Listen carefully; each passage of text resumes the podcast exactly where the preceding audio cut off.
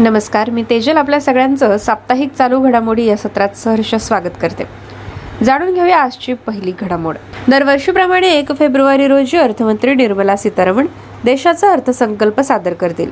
पुढील वर्षाचा अर्थसंकल्प दोन हजार चोवीसच्या सार्वत्रिक निवडणुकीपूर्वीचा शेवटचा पूर्ण अर्थसंकल्प असेल. यानंतर दोन हजार चोवीसमध्ये देखील सरकार फेब्रुवारीमध्ये अर्थसंकल्प सादर करेल परंतु तो अंतरिम अर्थसंकल्प असेल. दोन हजार चोवीसमध्ये नवीन सरकार स्थापन झाल्यानंतर जुलैमध्ये पूर्णवेळ अर्थसंकल्प सादर केला जाईल.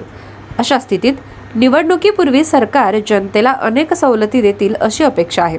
पण या सवलती जाहीर करण्यापूर्वी सरकार अर्थसंकल्पात त्या योजनांवर अधिक लक्ष केंद्रित करेल ज्यासाठी दोन हजार बावीसचे लक्ष निश्चित करण्यात आले होते.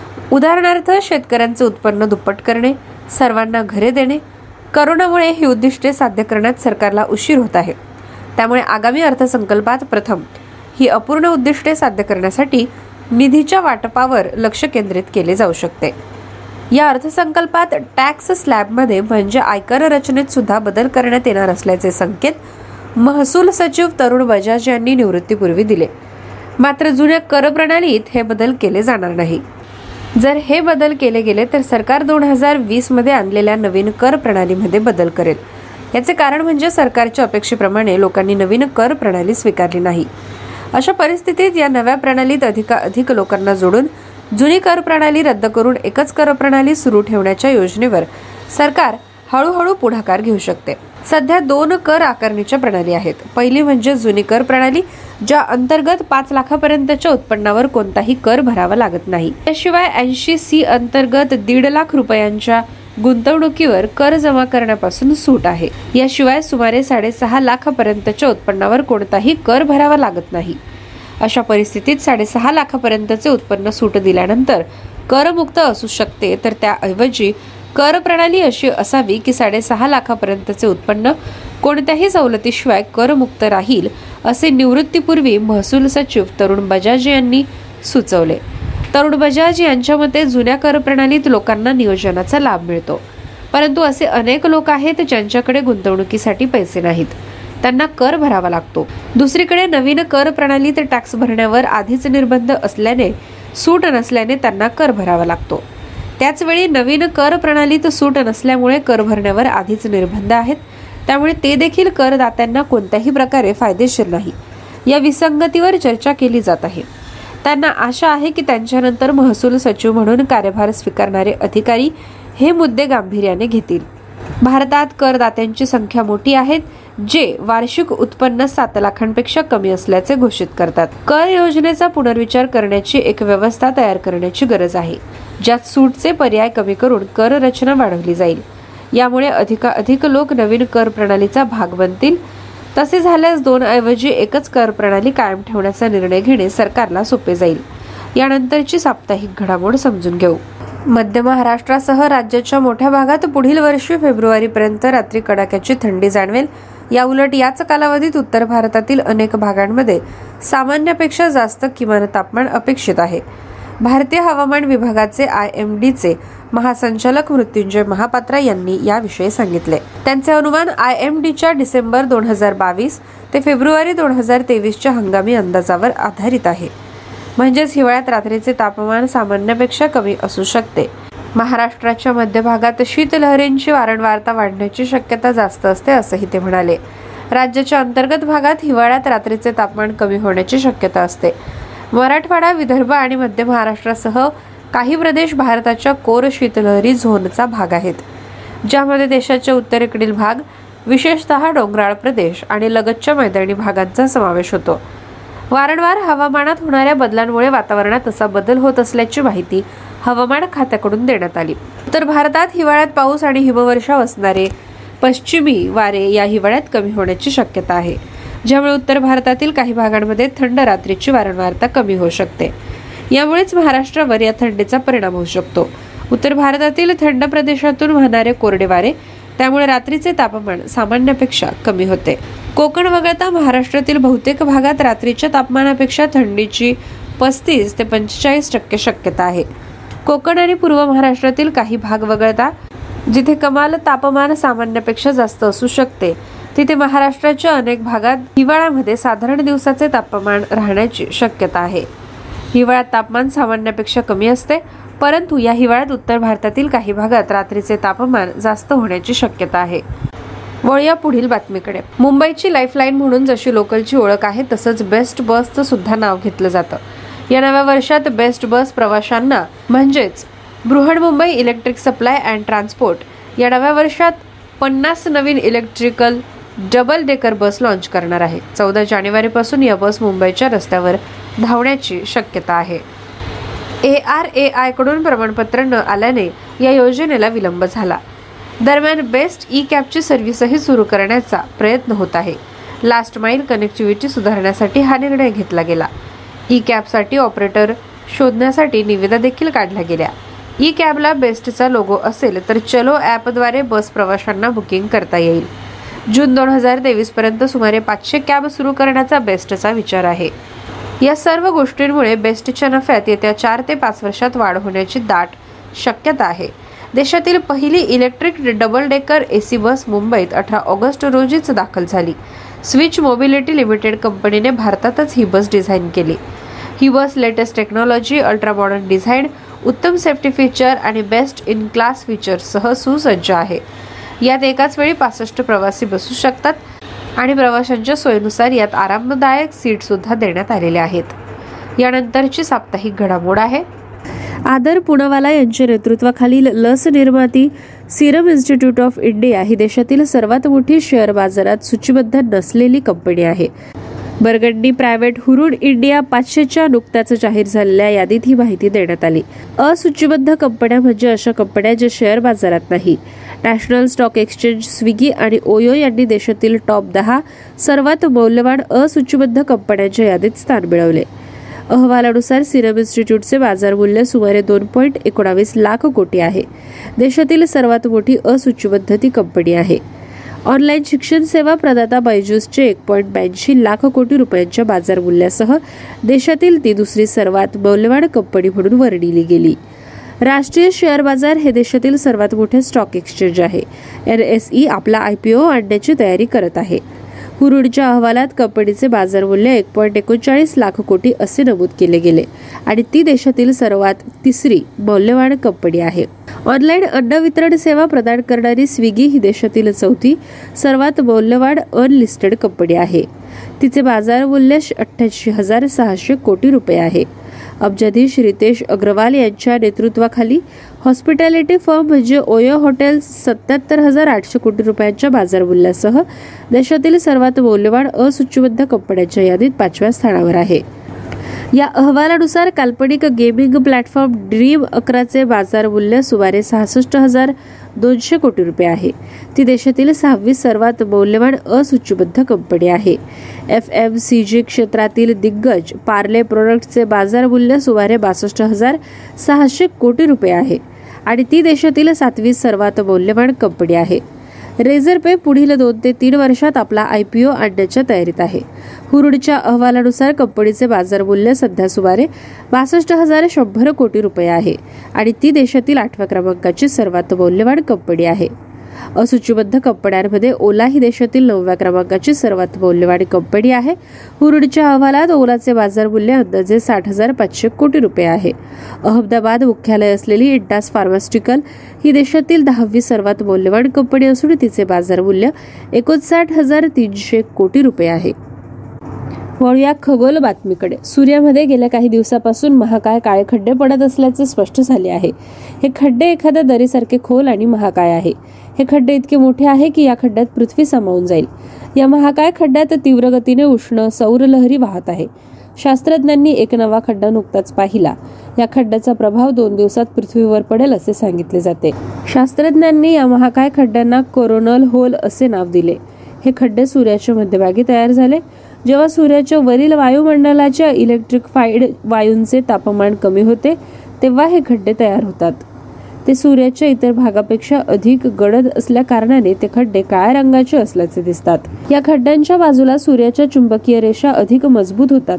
यामुळे चुंबकीय रेषा खड्ड्यांमध्ये असलेले सौर पदार्थांना वेगाने बाहेर खेचतात.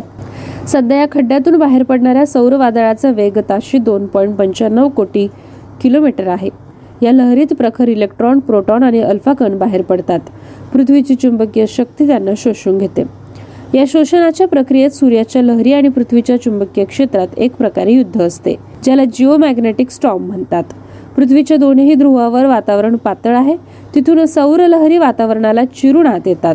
अशा स्थितीत तेथे रंगबिरंगी प्रकाश तरंगू लागतात ज्याला नॉर्दर्न लाईट्स म्हणतात. सध्या या खड्ड्यांमुळे पृथ्वीच्या दिशेने येणारे सौर वादळ याला जी एक भूचुंबकीय वादळ असे म्हटले गेले. त्यापासून फारसा धोका नाही परंतु त्यामुळे पॉवर ग्रीड आणि काही उपग्रह प्रभावित होऊ शकतात. अमेरिकेच्या मिशिगन आणि युरोपच्या माइनवर सुद्धा नॉर्दर्न लाईट्स तयार होऊ शकतात. यातला पहिला खड्डा भारतात छठ उत्सव साजरा होत असताना तयार झाला होता. त्या दिवशी सूर्याचा हसरा चेहरा प्रसिद्ध करण्यात आला होता. प्रत्यक्षात तेव्हापासूनच हे खड्डे तयार होऊ लागले आहेत. तेव्हापासून चार ते पाच वेळा हे खड्डे तयार झाले.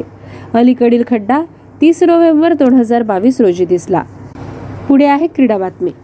फिफा वर्ल्ड कप दोन हजार बावीसमध्ये सर्वात मोठा धक्का पाहायला मिळत आहे. कारण ख्रिस्तियानो रोनाल्डोच्या पोर्तुगालच्या संघाला यावेळी दक्षिण कोरियाने पराभूत केले. फुटबॉल विश्वासाठी हा एक धक्का आहे. फुटबॉल विश्वचषकात अजून एक धक्का पाहायला मिळतोय. दुसऱ्या सामन्यात उरुग्वे आणि घाना यांच्यातील सामना चांगला रंगला. उरुग्वेने सुद्धा हा सामना दोनास शून्य असा जिंकला. पण हा सामना जिंकूनही उरुग्वेला गोल फरकांच्या जोरावर या विश्वचषकातून बाहेर पडावे लागले. पोर्तुगालने या सामन्याची धडाकेबाद सुरुवात केली. कारण या सामन्याच्या पाचव्या मिनिटालाच पोर्तुगालच्या रिकार्डो होर्टाने गोल केला आणि संघाला आघाडी मिळवून दिली. यानंतर पोर्तुगालचा संघ जवळपास वीस मिनिटं आघाडीवर कायम होता पण त्यानंतर कोरियाने गोल केला आणि सामन्यात एकाच एक बरोबरी आली. कोरियाच्या किमयोंग गोनने यावेळी कोरियासाठी पहिला गोल केला. मध्यंतरापर्यंत हा सामना एकास एक असा बरोबरीत होता. दुसऱ्या सत्रात दोनही संघांनी गोल करण्यासाठी जोरदार तयारी केली. परंतु नव्वद मिनिटे पूर्ण होईपर्यंत एकही गोल झाला नाही. त्यामुळे हा सामना बरोबरीचा वाटत होता. पण कोरियाच्या वँग ही चॅनने सामन्याच्या एक्क्याण्णव्या मिनिटाला गोल केला आणि संघाला दोनास एक अशी आघाडी मिळवून दिली. कोरियाने ही आघाडी कायम ठेवली आणि पोर्तुगालवर विजय मिळवला. उरुग्वेच्या संघाने घाणावर दोनास शून्य असा विजय मिळवला. उरुग्वेच्या अरास काएताने यावेळी सामन्याच्या सव्वीसाला मिनिटाला पहिला गोल केला. पुन्हा एकदा अरास कायता संघासाठी धावून आला. कारण त्यानंतर त्याने सामन्याच्या बत्तीसाव्या मिनिटाला गोल केला आणि दोनास शून्य अशी आघाडी मिळवून दिली. दुसऱ्या सत्रात सामन्यात एकही गोल झाला नाही त्यामुळे हा सामना उरुग्वेने दोनास शून्य असा जिंकला. पण हा सामना जिंकूनही उरुग्वेला विश्वचषकातून बाहेर पडावे लागले. कारण साखळी गटात दक्षिण कोरियाने उरुग्वेपेक्षा जास्त गोल केले. त्यामुळे या गोलच्या फरकाचा जोरावर उरुग्वेला विश्वचषकातील आव्हान राखता आले नाही. त्यामुळे या गटातून पोर्तुगाल आणि दक्षिण कोरिया हे दोन्ही संघ पुढच्या फेरीसाठी पात्र ठरले. या पुढील बातमी. एकीकडे जत तालुक्यात पाणी सोडून महाराष्ट्राला डिवचतानाच कर्नाटकच्या मुख्यमंत्र्यांनी महाराष्ट्रातील नेत्यांच्या बळगाव दौऱ्याला विरोध केला. राज्याच्या दोन मंत्र्यांना दौरा लांबणीवर पाडला असून सहा डिसेंबरला आता हा दौरा होईल. एकही नेता बेळगावमध्ये येऊ नये म्हणूनच सीमा नाक्यावर दोन हजार पोलिसांचा खडा पहारा ठेवण्यात आला. कर्नाटकने जत तालुक्यातील अनेक गावात पाणी सोडले. तिकोंडी भिवर्गी उमदेसह अनेक गावात या पाण्याचे पूजन करून स्वागत करण्यात आले. महाराष्ट्राने म्हैसाळ योजनेचे तातडीने काम सुरू करावे अशी जोरदार मागणी झाली. त्यानुसार संयुक्त बैठकीत मुख्यमंत्री एकनाथ शिंदे यांनी या योजनेच्या निविदा काढण्याचे आदेश दिले. यानंतरची साप्ताहिक घडामोड महाराष्ट्र गृहनिर्माण व क्षेत्र विकास अधिनियम सुधारणा विधेयकाला देशाच्या राष्ट्रपती श्रीमती द्रौपदी मुर्मू यांनी मंजुरी दिली. त्यामुळे मुंबई शहरातील धोकादायक आणि रखडलेल्या सेस म्हणजे उपकर इमारतींच्या पुनर्विकासाचा मार्ग मोकळा झाला. या नव्या कायद्यानुसार विविध कारणांमुळे अपूर्ण राहिलेले इमारती प्रकल्प म्हाडामार्फत ताब्यात घेऊन त्यांचा पुनर्विकास करणे आता शक्य होईल. सद्यस्थितीत मुंबई शहरात सुमारे छप्पनहून अधिक सेस इमारतींचे पुनर्विकास रखडले होते. त्यामुळे थेट म्हाडाला अशा इमारतींचा ताबा घेऊन आता पुनर्वसन करता येणार आहे. सर्वप्रथम इमारत पुनर्विकासाची संधी इमारत मालकाला देण्यात येईल. त्याने सहा महिन्याच्या आत पुनर्विकासाचा प्रस्ताव सादर न केल्यास दुसरी संधी भाडेकरूंना देण्यात येईल. त्यांनी देखील सहा महिन्याच्या आत पुनर्विकासाचा प्रस्ताव सादर न केल्यास विहित कालावधीत पुनर्विकास न केल्यास त्या इमारती ताब्यात घेऊन म्हाडाला पुनर्विकास करता येईल. मालकाला किंवा भूस्वामीला रेडी रेकनरच्या दराने पंचवीस टक्के अथवा विक्री घटकाच्या बांधिव क्षेत्रफळाच्या पंधरा टक्के. यापैकी जे अधिक असेल त्या दराने नुकसान भरपाई प्रदान करण्याची या कायद्यात तरतूद आहे. वर्षानुवर्षे सेस इमारतींचा रखडलेला पुनर्विकास यामुळे मार्गी लागेल. अठ्ठावीस जुलै दोन हजार बावीस रोजी राज्य सरकारने सर्व कागदपत्रे अशा प्रलंबित पुनर्विकास योजनांची सर्व छायाचित्र न्यायालयात प्रलंबित खटले अशी संपूर्ण माहिती केंद्रीय गृह मंत्रालयाला सादर केली होती. वळूया पुढील बातमीकडे. आय पी एल दोन हजार तेवीस साठीचा मिनी लिलाव तेवीस डिसेंबर दोन हजार बावीस रोजी होणार आहे. एका बाजूला आय पी एल दोन हजार तेवीसच्या लिलावाची तयारी सुरू असताना बीसीसीआयने स्पर्धेच्या नियमात एक मोठा बदल केला. आय पी एलच्या गव्हर्निंग काउन्सिलमध्ये मोठ्या चर्चेनंतर एका नव्या नियमाचा समावेश करण्यात आला. आय पी एल दोन हजार तेवीसमध्ये आता इम्पॅक्ट प्लेअर नियमाला मंजुरी देण्यात आली. इनसाइड स्पोर्टने दिलेल्या वृत्तानुसार आय पी एलमध्ये नाणेफेकीच्या वेळी दोन कर्णधार अकरा ऐवजी पंधरा खेळाडूंची नावे सांगतील. त्यापैकी अकरा खेळाडू हे प्लेईंग अकरामध्ये असतील तर अन्य चार खेळाडू हे सबस्टिट्यूट असतील. या चारपैकी कोणताही एक खेळाडू मॅच सुरू असताना प्लेईंग अकरामधील कोणत्याही खेळाडूची जागा घेऊ शकेल. संबंधित खेळाडूला गोलंदाजी आणि फलंदाजी देखील करता येईल. या नियमानुसार अशा खेळाडू संघांच्या डाव्याच्या चौदाव्या ओव्हरपर्यंतच संघाकडून खेळू शकेल. त्यानंतर मात्र असा सबस्टिट्यूट घेता येणार नाही. आय पी एल दोन हजार तेवीससाठी लागू करण्यात आलेला हा नियम याआधी सय्यद मुश्ताक अली ट्रॉफीत लागू झाला होता. या नियमाचा प्रभाव स्पर्धेत दिसला होता. मुश्ताक अली स्पर्धेतील अनेक खेळाडू आय पी एलमध्ये देखील खेळतात. या नियमामुळे मॅचमधील रंजकता आणखी वाढत असल्याने पाहिल्यानंतर तो आता आय पी एलमध्ये लागू करण्यात आला आहे. यानंतरची क्रीडा बातमी. ऋतुराज गायकवाडने एकामागून एक शतक झळकावली. धावांचा डोंगर रचला. पण ऋतुराज गायकवाडच्या शतकानंतरही महाराष्ट्राला विजय हजारे ट्रॉफीच्या फायनलमध्ये पराभव पत्करावा लागला. सौराष्ट्राने यावेळी महाराष्ट्राला पाच विकेट्सने पराभूत केले. महाराष्ट्राने या सामन्यात प्रथम फलंदाजी केली आणि ऋतुराजने आपल्या शतकाच्या जोरावर संघाला मोठी धावसंख्या उभारून दिली. अंतिम सामन्यात महाराष्ट्राचा कर्णधार ऋतुराज गायकवाडने शतकी खेळी केली. त्याने एकशे एकतीस चेंडूत आठ चौकार आणि चार षटकारासह एकशे आठ धावा केल्या. या स्पर्धेतील ऋतुराजचे हे सलग तिसरे शतक आहे. त्याआधी त्याने क्वार्टर फायनलमध्ये उत्तर प्रदेश विरुद्ध दोनशे वीस धावा केल्या. त्यानंतर सेमीफायनलमध्ये आसाम विरुद्ध एकशे अडुसष्ट धावांची खेळी केली. या हंगामात ऋतुराजने पाच सामन्यात दोनशे वीसच्या सरासरीने सहाशे साठ धावा केल्या.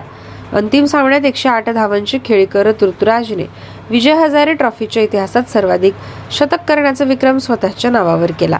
त्याने रॉबिन उथप्पा आणि अंकित बावणे यांना मागे टाकले. उथप्पा आणि बावणे यांनी प्रत्येक वेळी अकरा शतकं केली. ऋतुराजच्या शतकाच्या जोरावर यावेळी महाराष्ट्राच्या संघाला पन्नास षटकात नऊ बाद दोनशे अठ्ठेचाळीस अशी दमदार धावसंख्या उभारता आली. महाराष्ट्राच्या आव्हानाचा पाठलाग करताना सौराष्ट्राची सुरुवात चांगली झाली. सौराष्ट्राला यावेळी चांगली सलामी मिळाली. शेल्डन जॅक्सन आणि हाविक देसाई यांनी यावेळी एकशे पंचवीस धावांची सलामी दिली. त्यामुळे सौराष्ट्राला यावेळी विजयाचा पाया रचता आला. देसाईने यावेळी अर्धशतक साजरे केले पण अर्धशतकानंतर त्याला एकही धाव करता आली नाही. सदुसष्ट चेंडूत सात चौकारांच्या जोरावर त्याने पन्नास धावांची खेळी केली. जॅक्सनने यावेळी संघासाठी दमदार शतकी खेळी साकारली. जॅक्सनने तुफानी फटकेबाजी करत महाराष्ट्राच्या गोलंदाजांचा समाचार घेतला. महाराष्ट्राने सलामीवीर देसेलला बाद केल्यानंतर सामन्यात पुनरागमन करण्याचा प्रयत्न केला. यावेळी जॅक्सन हा एकमेव अडथळा महाराष्ट्राच्या विजयाच्या मार्गात होता. यानंतरची घडामोड महाराष्ट्रातील चंद्रपूर जिल्ह्यात सोन्याच्या खाणी सापडल्याची माहिती समोर येत आहे. चंद्रपूर जिल्ह्यातील विंजरी आणि बामणी या गावात सोन्याच्या दोन खाणी आढळून आल्या. याबाबत राज्याचे मुख्यमंत्री एकनाथ शिंदे यांनी प्रतिक्रिया दिली. या जिल्ह्यात कोळशाच्या खाणी आहेत भूगर्भात तांबे आणि सोने आहे. केंद्र सरकारच्या खनिकर्म विभागाचा अहवाल असल्याची माहिती राज्याच्या खनिकर्म विभागाकडून देण्यात आली. त्या दृष्टीने खनिकर्म विभागाने चाचणी सुरू केली. राज्यात सोन्याच्या खाणी असल्याचे संकेत मुख्यमंत्र्यांनी एका कार्यक्रमात दिले होते. राज्यात खनिकर्म संशोधन संस्था सुरू करून या व्यवसायातील अडचणी दूर करून राज्याच्या महसुलात वाढ झाली पाहिजे. राज्यात सोन्याचे दोन ब्लॉक असल्याची माहिती केंद्रीय अधिकाऱ्यांनी दिली. राज्यात खनिकर्म क्षेत्राला मोठा वाव असून गडचिरोलीसारख्या दुर्गम भागात देशातील सर्वात मोठा स्टील प्रकल्प सुरू करू शकतो असा विश्वास यावेळी मुख्यमंत्र्यांनी व्यक्त केला. चंद्रपुरातील गोंडपिंपरी तालुक्याच्या भूगर्भात मौल्यवान प्लॅटिनम सोने आणि दुर्मिळात दुर्मिळ म्हणून ओळखले जाणारे रुथेनियम रेडियम इरेडियम धातू असल्याचं दहा वर्षापूर्वी झालेल्या एका संशोधनातून समोर आलं होतं. भारतीय भूगर्भ सर्वेक्षण विभागाच्या शास्त्रज्ञांनी तालुक्यात दोन हजार सात ते दोन हजार दहा मध्ये करण्यात आलेल्या सर्वेत हे उघड झालं होतं. वळूया पर्यावरण बातमीकडे.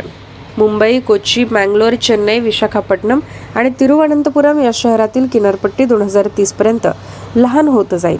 तसंच पुढील आठ वर्षात समुद्राचा जलस्तर वाढेल आणि जमीन गडप होईल. इतकंच नव्हे तर काही लोकांना आपला व्यवसाय आणि घर सोडून स्थलांतर करावं लागेल. दोन हजार पन्नास पर्यंत समुद्र किनाऱ्यावरील शहरांना असलेला धोका तीन पट वाढणार आहे. जगातील समुद्र किनाऱ्यालगतची अनेक शहरे समुद्र गिळंकृत करेल. यात भारताची आर्थिक राजधानी मुंबईचा पण समावेश आहे. मुंबईतील कमीत कमी एक हजार इमारतींना समुद्राच्या वाढत्या जलस्तराचा फटका बसेल. पंचवीस किलोमीटर लांबीचे रस्ते खराब होतील. हाय टाईड येईल. तेव्हा दोन हजार चारशे नव्वद इमारती आणि एकशे सव्वीस किलोमीटर लांबीचे रस्ते पाण्याखाली जातील. आर एम एस आय या संस्थेने जुलैत सादर केलेल्या अहवालातून ही माहिती समोर आली. Haji Ali Dargah Jawaharlal Nehru port trust western express highway Vandre sea link Marine ड्राईव्हचा queen necklace ही प्रसिद्ध ठिकाणी समुद्राच्या पोटात जातील. आर एम एस आयने हे विश्लेषण आय पी सी सीच्या सहाव्या क्लायमेट असेसमेंट रिपोर्टवरून केलं. फक्त मुंबईच नव्हे तर समुद्राच्या वाढत्या जलस्तराचा फटका कोची मँगलोर चेन्नई विशाखापट्टणम आणि तिरुवनंतपुरमला बसणार आहे.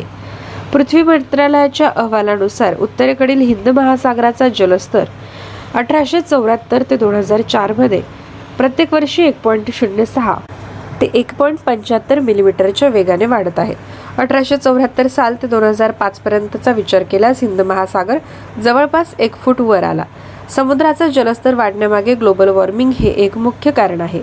तापमान वाढीमुळे येत्या काही काळात वादळाच्या संख्येत वाढ होऊ शकते. पश्चिम किनारपट्टीवर गेल्या चार वर्षात बावन्न टक्क्यांनी वाढ झाली. दोन हजार पन्नासमध्ये तापमानात दोन डिग्री सेल्सिअस वाढ होईल. तरी देखील चक्रीवादळ आणि वादळांच्या संख्येत तीन पटींनी वाढ होईल. पुढील घडामोड.